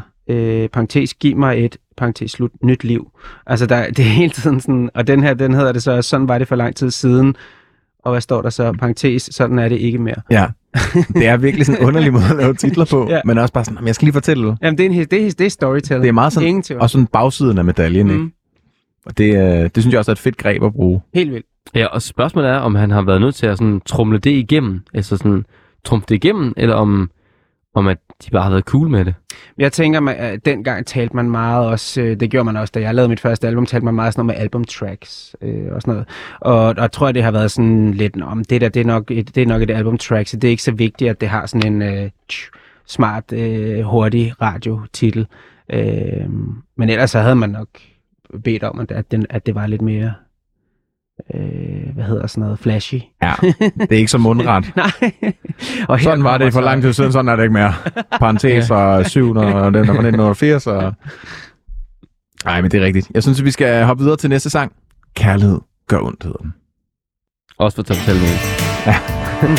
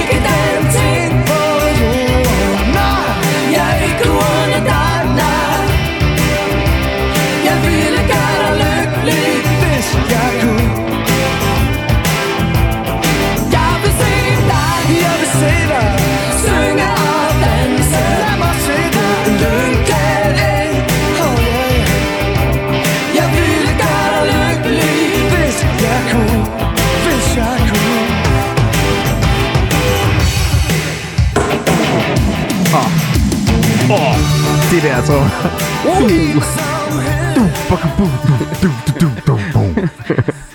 der, er vi fandme i 80'erne, altså. Ja, Den der- lige Phil Collins på et tidspunkt. Ja, ja. Han kom jo her. Så det, der havde de lige besøg af Phil Collins Ja, i studiet faktisk. Jeg flyver, til, jeg flyver hjem igen, ses.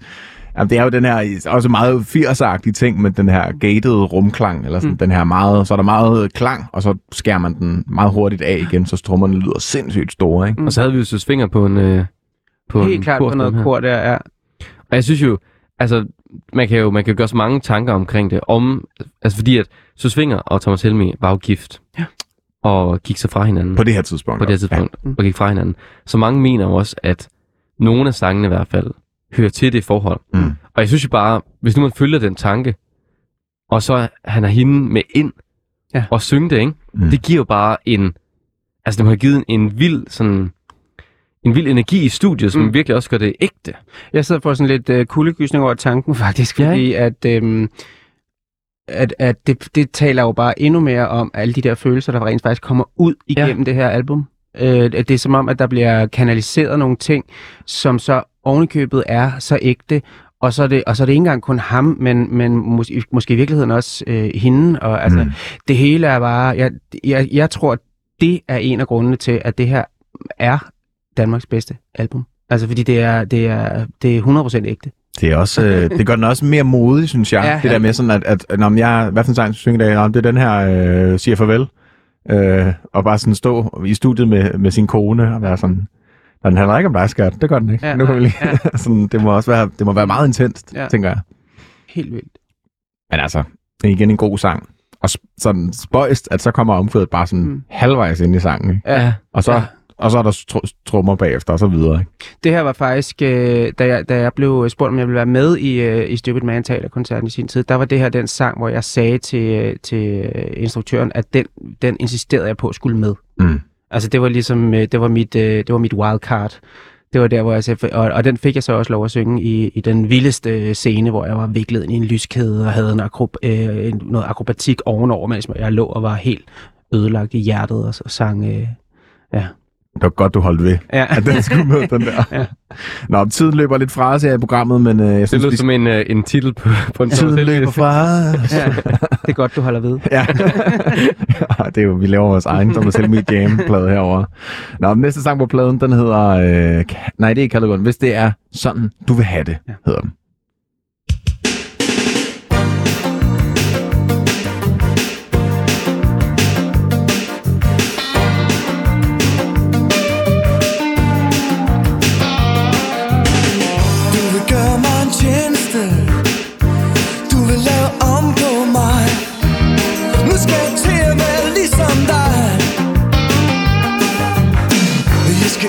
Interesserer mig. For ting, der overhovedet ikke siger mig noget.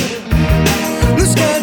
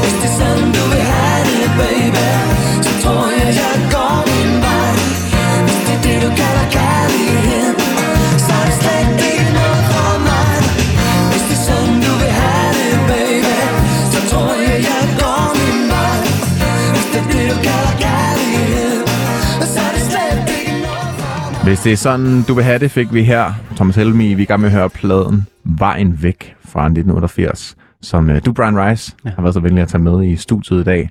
Og vi er jo nået til, øh, det var tredje sidste sang her på pladen. Vi er ved at være mod enden. Vi sidder simpelthen øh, tre voksne mænd og gennemlever Thomas Helmis øh, øh, hjertesmerte fra øh, slut 80'erne. Mærker den på krop og sjæl. Fuldstændig. Og også her hans, øh, han begynder her at acceptere. Ja, Hvis Han er sådan, du vil ud. have det, så vil jeg ikke. ja, ja. Og han, han er ligesom begyndt at se, hvorfor, hvorfor var det, det her ikke fungerede. Øh, og det gør man jo. Altså man når derud, hvor, hvor lige pludselig så begynder det at give mening på en eller anden måde. Ikke? Og, og det skal give mening for, for, for hvad kan man sige, kunne komme videre. Og som han synger, øh, hun vil gerne have ham øh, klog, smart Ja. ja. og kedelig. Ja.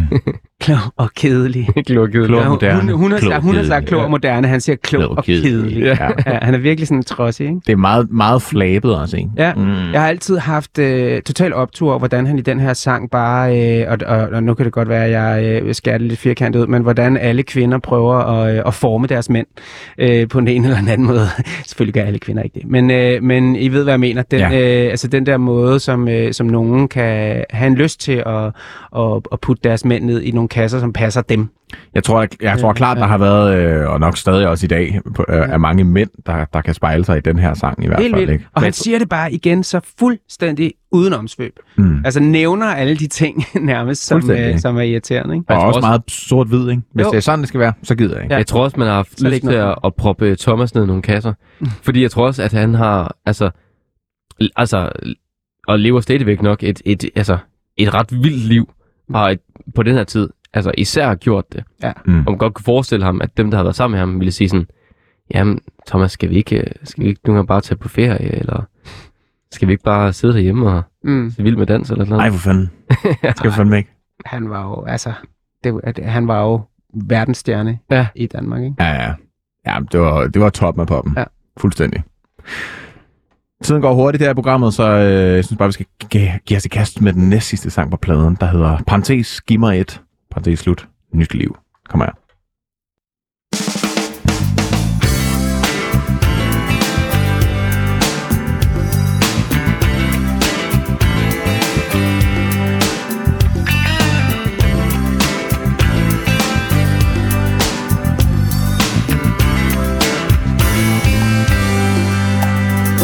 Jeg sidder helt stille Tænk mig om Hvad Jeg skal væk herfra Og hvad så? Hvad er det, der skal til nu? Jeg savner den, jeg kender Og jeg savner frihed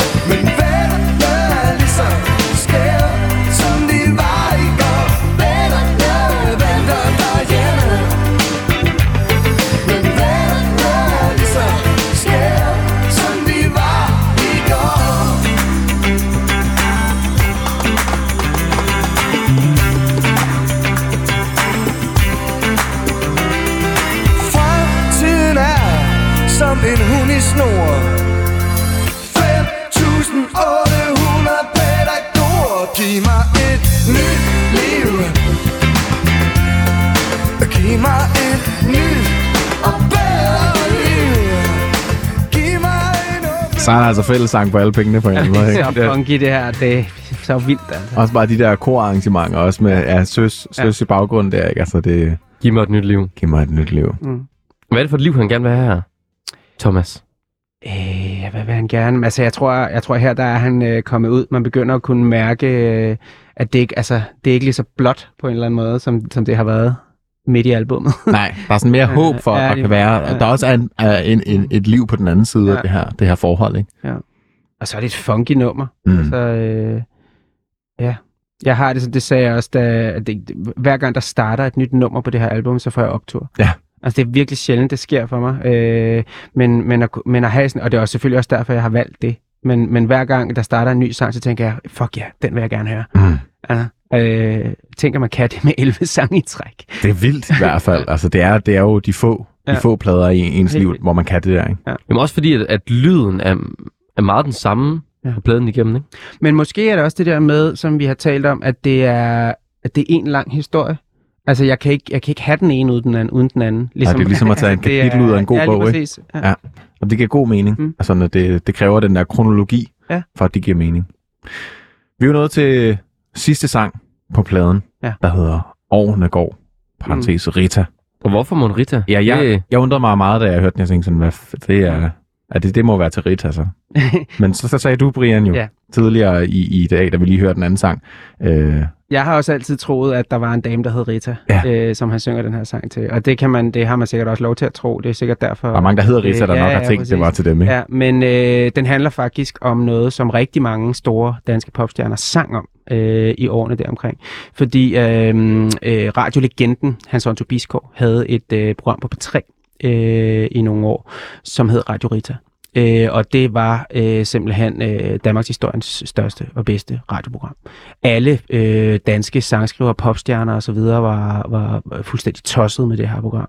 Øh, den nye musik blev breaket, der blev talt om den. Det var, altså, det, det, Det var sådan en, en hitliste-agtigt, Ja, eller? fuldstændig. Det var musikernes øh, mekka. Øhm, og så da det blev, øh, blev lukket øh, på, på et givet tidspunkt, der, øh, der er øh, musikerne simpelthen begyndt at skrive øh, øh, jeg skulle sige, kærlighedssange til øh, Radio Rita. Mm, Omar Hylds Ja, lige på en eller anden måde. Øh, og vi kan nævne, at Shubidua har lavet en sang, der hedder Radio Rita. TV2 har en sang, der hedder Rita for fanden. Øh, Kim Larsen har en sang, der hedder Rita. Helmis, som der kommer nu, årene går, parentes Rita. Knacks, øh, Ritas Rock'n'Roll Band. Øh, så man gjorde simpelthen, fordi man savnede det her og ville hylde det, så, øh, så skrev man sangen til Radio Rita. Så det er, den her sang er, øh, er, er dansk pophistorie. Det er jo vildt. Prøv at er overveje, hvis, der var, øh, hvis, altså hvis alle de største danske kunstnere i dag lavede en sang til et radioprogram. til The Voice. Til, Ja, til måske jeres, øh, Ja. Danmarks bedste øh, plade. Danmarks, Danmarks bedste plade, Mm. rock. Ja, Det vil vi fandme være glade for. Mm. Altså. Jeg synes, at man skal ikke holde sig tilbage, Nej. og vi vil gerne høre dem. I sender dem bare. sidder man derude, så skal I bare lave dem. Skriv løs. Skriv løs. Vi lover at spille dem. Ja, det gør vi. Så laver vi et program kun med alle dem. Nå, men jeg synes, vi skal, vi skal høre den her sang. Årene går, parentes Rita. Den sidste sang på vejen væk.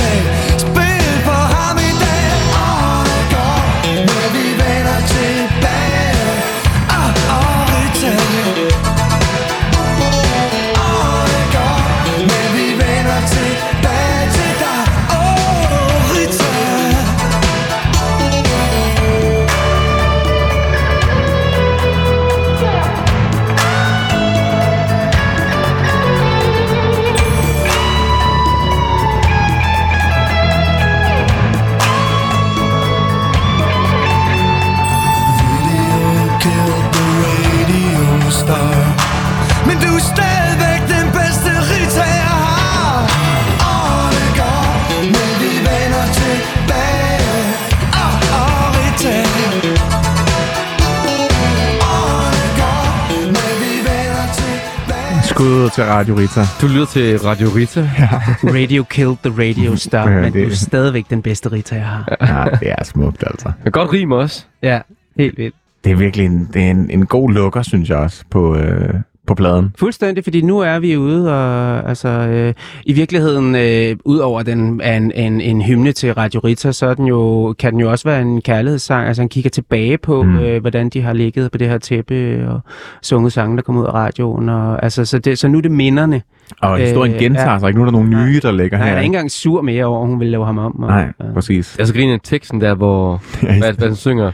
Du, du lå øh, Du på lå- græsset og hørte radio, og jeg lå og læste. Jeg lå og læste. Og så ikke mere. det er så, så sindssygt en måde at starte en sang på. Jeg kan ikke beskrive, hvad man læser. Jeg læser Der er bare. så mange spørgsmål. Jeg læser bare. Hvad læste du, Thomas? Ja. Ring ind, hvis du Mm. hører med. Og jeg har det som om med den her sang, at jeg elsker at synge teksten. Altså, jeg elsker at synge alle linjerne. Mm. Fordi de bare, altså, de, de ligger så godt i munden og passer i musikken, og det er ikonisk. Han sad, han sad og slog på tromme i sin I vindueskarm, sin vindueskarm. Da efteråret kom. og det var smukkere end sommer, Ja. da efteråret kom. Det var jo sidste sang på pladen, så nu synes jeg, Ja. vi skal til at snakke om pladen.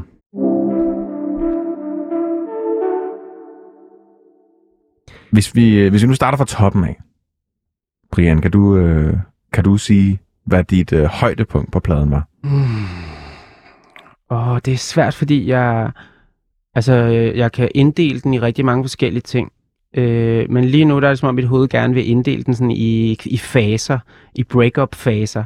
Øh, og, og der jeg har nok en tendens til at sige, at jeg bedst kan lide der, hvor det virkelig galt.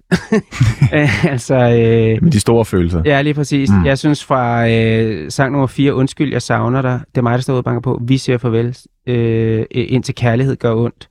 Altså fra 4 til 8. Det er ligesom der, hvor han, han fanger mig så meget, så jeg næsten ikke engang synes, det er sjovt. Er der en af dem, der sådan skiller sig ekstra meget ud, som du virkelig sådan topper de andre? Øh, åh. Øh, lige nu har jeg lyst til at sige, undskyld, jeg savner dig, Mm. firen. Altså fordi den, øh, den ved jeg, den kan jeg huske, øh, øh, og jeg kan mærke rent fysisk, at jeg har siddet og, og øvet mig på følelser til den her sang. Ja. Øh, altså ikke mindst øvet mig på menneskelige følelser som, øh, som værende 10, 11, 12 år, men, øh, men også, jeg tror også, jeg har brugt den i, i ægte, øh, altså øh, øh, når, når jeg er blevet slået op med som teenager, eller sådan, altså til at have ondt i hjertet. Det er det, det, det, det, det, den her sang har. Det er sådan en god, øh, godt kram Ja. på en eller anden måde. Det er også en god sang at høre om, altså, når Ja. solen er gået ned, og man sidder og... Ja, man, Og gerne lige, lidt. man vil gerne lige græde lidt, kender I det? Ja. Man, kan godt lige, man kan godt lige have lov til at fælde den der tåre, og, Ja. og, og hvis man ikke lige helt kan, kan få den ud selv, så kan den her sang i hvert fald Det hjælpe. kan hjælpe lidt. på vej. Ja. Hvad med dig, Jonas? Hvad synes du er pladens højdepunkt? Øh, men jeg har siddet og tænkt en del over det, mens vi hørte pladen. Og altså, det er jo svært at komme udenom, det er mig, der står ude og banker på. Mm. Men alligevel synes jeg faktisk, det er nu, hvor du har brændt mig af. Det er Ja. ja. det fedeste nummer, synes jeg. ja. For det, det er som om, der er, altså, der er noget så sådan ultra Thomas Helmisk over den der guitar, og sådan, at den både, at det er en, det er jo en sådan relativt festlig sang, men det er mere sådan en, nu har vi det lige dårligt sammen, Ja. ja. Og så det der hook. Altså det Ja. Har du det godt? Mm. Er du glad igen? Den er sindssygt Ja. god, Ja. altså. Ja, og jeg, jeg, jeg synes, den rammer virkelig noget. Og så er den meget simpel også at forstå, ja. som alle de andre sange også, men endnu mere simpel. Og så er det så overlænt at åbne albummet med den. Ja, det Ja. synes jeg også, det er. Og det første, nu hvor du har brændt mig af. Ja. Det første sådan, sætning, man hører Ja. på hele pladen, Det ikke? er også som om albummet er lavet, nu hvor du har brændt mig af. Mm. Altså, Mm. Ja, det er ligesom øh, forudsætningen for det hele. Altså, den Ja. åbner med at, at egentlig fortælle om, at der er noget, der, der er i gang med at gå galt her. Ikke? Fuldstændig, altså, Man kan godt, man kan godt høre i den her sang, at det, du har brugt mine penge. ja, Du har suget alt, hvad der minder om kraft ud af mig. præcis, præcis, præcis. og også fordi og det er, gjort en, mig til grin. det, er en, det er et nummer, man både kan høre alene, Mm. men også sammen til en fest. Man kan mm. høre den i næsten alle situationer, faktisk. Ja. Og man kan stå og være virkelig fuld, og så bare synge den her tekst, som ja. Ja. man sang den til en, der skal have det at vide. ja præcis. Virkelig meget. Hvad med dig, Thijs? Jamen altså, jeg vil da også sige, at sådan, de her store hits, det, det var også dem, jeg sådan havde et forhold til før, at, øh, at jeg ligesom hørte pladen, og jeg synes også, at, at øh, hvad hedder det nu, hvor du har brændt mig af, er kæmpe, et kæmpe nummer. Mm. Jeg tror måske også, øh, hvad hedder det nu, det er mig, der står ude og banker på, er sådan lidt for, for tævet igennem for mig Mm. mm. på diverse alt muligt. Så du hans diskotek og sådan noget, ikke? så jeg, den, den er lidt sådan meldt ude. Jeg skal lige høre, sådan var det for lang tid siden, sådan er det ikke mere. Den er også fed, det er, Ja. men den er måske lidt for fjollet. For eksempel. Mm. Men jeg synes også, altså sådan, jeg må indrømme, da jeg hørte øh, pladen op til det her program, så var jeg sådan lidt, åh, jeg ved sgu ikke helt, hvad jeg synes om den, men nu, nu hvor vi hørt den her live, hvor vi også har snakket det igennem, og sådan, der er mange af de her sidste sange på Mm. pladen, som jeg også synes er rigtig god. Så jeg tror måske, jeg egentlig vil sige, årene går, Ja, fordi den også bare er sådan meget, øh, den er bare meget opløftende, synes jeg også. helt vildt. Og sådan, det der håbefulde element i den, mm. synes jeg er rigtig fed. Og, det, og at den er bare generelt også fedt produceret, synes jeg. Så det der, dun, dun, Ja. dun, dun, dun, dun. Ja, Det er er vi også kommet lidt væk ja. fra den der 80 cent, som er brugt rigtig meget, ikke? Den er, Jo. den er ligesom også væk i det her. Fuldstændig. Hvis vi så skal vende den anden kind til, som vi jo skal, Mm. hvad er, det kan jo være svært for dig at svare på måske, Brian, men hvad, øh, hvad er sådan din, øh, din, din hadesang, eller lavpunktet på pladen? Jamen altså, jeg vil jo helst ikke udelade noget, fordi at jeg, at jeg synes, at den, øhm, den fortæller en historie. Så jeg har faktisk, det er også et album, jeg har svært ved ikke at, at skulle høre øh, fra start til slut, fordi det hele hører sammen. Mm. Øhm, men som vi også har talt om tidligere i starten af programmet, så er Sirenesangen et cover, øh, og, og den står egentlig, jeg kan mærke, med, når jeg hører den, at den står lidt uden for hele, altså jeg synes heller ikke rigtigt, den handler så meget om noget, øh, som passer ind i den her historie. Øh, og jeg kan også mærke, at Thomas ikke fortolker den på samme måde, som han gør med, med de sange, han selv har skrevet. Mm. Så, så, så hvis jeg skulle tage noget væk, så skulle det være den. Hvad med dig, Jonas? jeg kan, jeg kan faktisk enormt godt lide det her nummer. Mm. Og det fordi groovet, synes jeg er så fedt. Ja, det er det også. Helt. Altså, og også et andet type groove end på de andre numre. Øhm, jamen, uh, Thijs, kan du lige prøve at spille, uh, hvis det er sådan, du vil have det? Det gør du i hvert fald. Åh, jeg synes, det er svært, det her. Ja, det er svært. Ej, den er fed. Ja, den har du ikke lyst til at Jo, men- ja. Nå, men jeg tror måske... Jeg tror faktisk, jeg vil vælge det her nummer. Men mm. grunden til, at jeg vil vælge det, det er fordi, at det her nummer, det, det går ikke rigtig ned. Ej, det, Det, det kører meget i det her tempo hele vejen. Og det er meget sådan udfyldt. Mm. det er meget vigtigt at få fortalt det, han fortæller her. Ja, det er det. men, men, men det er sådan... Ja, måske er det mere med alt det instrumentale, og det er sådan... Mm. Det er lidt for proppet Ja, for mig. dynamikken er ikke så varierende. Nej, præcis. Nej. Og det synes jeg er styrken ved nogle af de andre numre. Altså, jeg tror... Jeg synes, den er svær. Altså igen, øh, så, så synes jeg faktisk, der er mange af de der sidste sange, der har vokset rigtig meget på mig. Mm. Som hvor jeg ellers sådan inden, inden programmet var sådan, det er nok der, jeg skal finde min dårligste sang. Men jeg tror måske egentlig umiddelbart, at jeg vil sige, at øh, det store, altså det store sådan downside for mig ved den her plade, det er, at sangene minder lidt meget om hinanden. Ja. Det kan både være en stor styrke, Mm. mm. at der er en tydelig rød tråd, og at der har været en bred enighed mellem artist og, og de producer, der har været på pladen, om at hvordan den skal lyde. Mm. Men jeg har bare svært ved at skille dem fra hinanden. For mig er det helt klart et plus lige præcis med det her album, fordi det, er Mm. ligesom, det, er, det er en del af historien. Altså det er ligesom bare som kapitler, eh, små kapitler i en historie. Øh, og de kan, jo ikke, de, kan jo ikke, de kan jo ikke handle om vidt forskellige ting, de her kapitler. Altså det Nej, er, helt sikkert. Men jeg tror også, jeg tænker mere, mere sådan produktionen ja. På en eller anden måde, fordi at, altså, og, og som jeg, jeg tror også, vi snakker om det under en af, en af sangene, det her med, at, at, at, at Helmi lyder også godt i det der midt-tempo. Eller sådan, han har meget et tempo, hvor mange sange ja. kan synge sådan lidt hurtigere eller lidt langsommere over. Og det er også det, som måske for mig gør det lidt svært at huske dem. Mm. Mm. Men, altså, medmindre man selvfølgelig har hørt den her plade mange gange, og Og det har man. tydeligt, ja, det har, og det har man. Men sådan tydeligt kan, kan sådan uh, skælne imellem dem. Der tror jeg, at måske, og, at, og det vil jo bare sige, at sangene er gode, synes jeg. Det er svært for mig at vælge en, der ligesom er dårligst. Ja. Lige nu i hvert fald, men det er så også, fordi jeg ikke rigtig kan huske dem så meget fra hinanden. Jamen, det, ja, det tror jeg også er sådan... At de er lidt svære at skille imellem, fordi ja, produktionen og lyden er, er meget den samme. Mm. Men altså, jeg, jeg synes overall, at det er en rigtig god plade. Det synes jeg faktisk også. Og det er måske, øh, det er måske nu, vi skal kaste os over det, som, øh, som vi jo har her i slutningen af Danmarks bedste plade. Vi har jo programmets helt egen top 5 Mhm. med, med de plader, som vi ligesom har hørt i, øh, i programmets løb indtil videre, og som, øh, som ligesom er tronen. Ja, vi har jo en top 5, og jeg vil bare læse den fra nummer 1 af. Mm. På en første plads lige nu, der har vi sidste uges plade, Cashmere med No Balance Palace. En plade, hvor David Bowie er featuring blandt andet. Oliver Reed. Ole Vilde. Så har vi anden plade, Maldi Coins Snile Silla plade. Tredje plade, Muse Frangers plade. Så har vi fjerde plade, som er den nyeste plade, en ret ny plade, to år gammel tror jeg den er. Emil Book med Skinned. Og så på en femte plads har vi Private med My Secret Lover. Ja, altså jeg tror, I skal ikke spørge mig, fordi at, øh, at jeg er slet ikke i tvivl. Den her øh, plade, den, øh, den indtager førstepladsen. Har du, har, kender du nogle af de her, de her plader, Brian? Øh, jeg kender Kashmirs, øh, kender Malte Coins, øh, og nu hoppede den lige væk. Og ja, Øh, Mew med Frangers. Ja, det, det er ikke noget, jeg har øh, hørt nok til at vide, at, øh, at, om det skal ligge på en liste eller ej. Firen kender jeg ikke, og, og Privates øh, album kender jeg også, men, øh, men det, de, altså, der er ikke rigtig nogen af dem, der har nogen ting på, øh, På den her? på den her. Det er altså legendar i dag. Jo, måske Kashmirs, øh, men stadigvæk ikke på samme måde. Jeg synes også, at det er... Øh, det er svært, det her. Mm. Fordi at, at øh, det er jo også... Den her plade, øh, hvad hedder det nu, øh, Vejen Væk, er jo øh, den ældste plade, vi har haft mm. med indtil videre. Så man kan sige, der er jo også mange af dem, som har...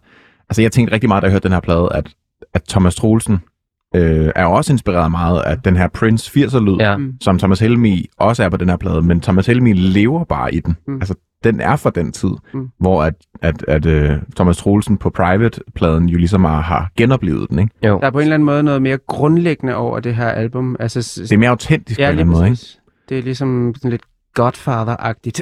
Ja, ja, det er rigtigt. Det er, sådan, uh, det er den, de andre ja. blev inspireret af, ikke? Mm. Skal vi, skal, vi, skal vi tage den off toppen af og vurdere den i forhold til hinanden? Ja, lad os prøve at gøre det. Lad os prøve at tage den Hvis vi tager øh, den her plade ved siden af Cashmere's No Balance Palace. Jeg tror, jeg vil sige, at Cashmere's plade er bedre. Det tror jeg, jeg vil sige. Det vil jeg så ikke. Men jeg, kan- men jeg, kan, godt, men jeg kan godt forstå det. Altså, jeg kan, jeg kan sætte mig ind i, Mm. at det album måske vil, vil, vil blive talt om på den her måde om 20 år. Ja. øh, jeg, jeg, jeg, når jeg ser de to albums ved siden af hinanden, så synes jeg slet ikke, de kan... Altså, de, kan ikke give mig det samme Nej. øh, på nogen måde. Og det, altså, jeg tror måske også, jeg synes det med Cashmere's plade, fordi at for mig er den lidt mere øh, tidsløs i sit udtryk også. Hvor man Ja. kan sige, at det her, det er jo også meget sangskrivning er, er, er meget øh, evergreen-agtig, og øh, man kan spejle sig i dem i dag også, men produktionerne er jo meget en, en tidstypisk ting mm. Mm. på en eller anden måde. Ja. Øhm, Altså, hvis vi tager Maldi Coin med Snile Silla, den er svær. den er svær. Det, det synes jeg faktisk ikke, den er. Øh, fordi der synes jeg ikke rigtigt, at du kan... Jeg synes ikke rigtigt, at man kan sætte det op mod hinanden. Nej, det kan man jo ikke. Mm. Øh, nej. Øhm, Altså, det er sindssygt hårdt. Ja, ja, ja, ja fordi jeg kan også sige, øh, hvor, mange, øh, hvor mange sange på det album tror I, at, øh, at både 8 og 78-årige synger med på om 20 år? Det er rigtigt nok. Det er altså, godt det, det, Det- ja. det, det er klart, altså folkeligheden på, på den Ja. her Thomas Helmi-plade er klart... Øh, Jeg tror, det, det giver Ja. Silla et plus, at den skaber sådan sit, sit eget sprog og univers omkring mm. sig. Ja. Som ikke var defineret før den plade kom. Nej, det, jeg tror også, det er det, jeg, altså, jeg, hvor jeg tænker, fordi det er også pladeformatet, ikke? Altså, for jeg kan, jeg kan virkelig godt se din, din pointe, Brian, det der med, at, at der også er en... Øh, altså, især med hitsene og Ja. singlerne, Ja. altså nu, hvor du har brændt mig af, og det er mig, der står ude og banker på, det er jo sange, som Mm. mm. alle kan, ikke? Ja. Men, men det er også i det lange format, der tror jeg måske også, jeg synes, at, at Snile Silla-pladen har noget... Der er noget mere substans. Til gengæld så kan man ikke pille dem ud af Snile Silla-pladen, og det er jo det, der gør den som plade så god.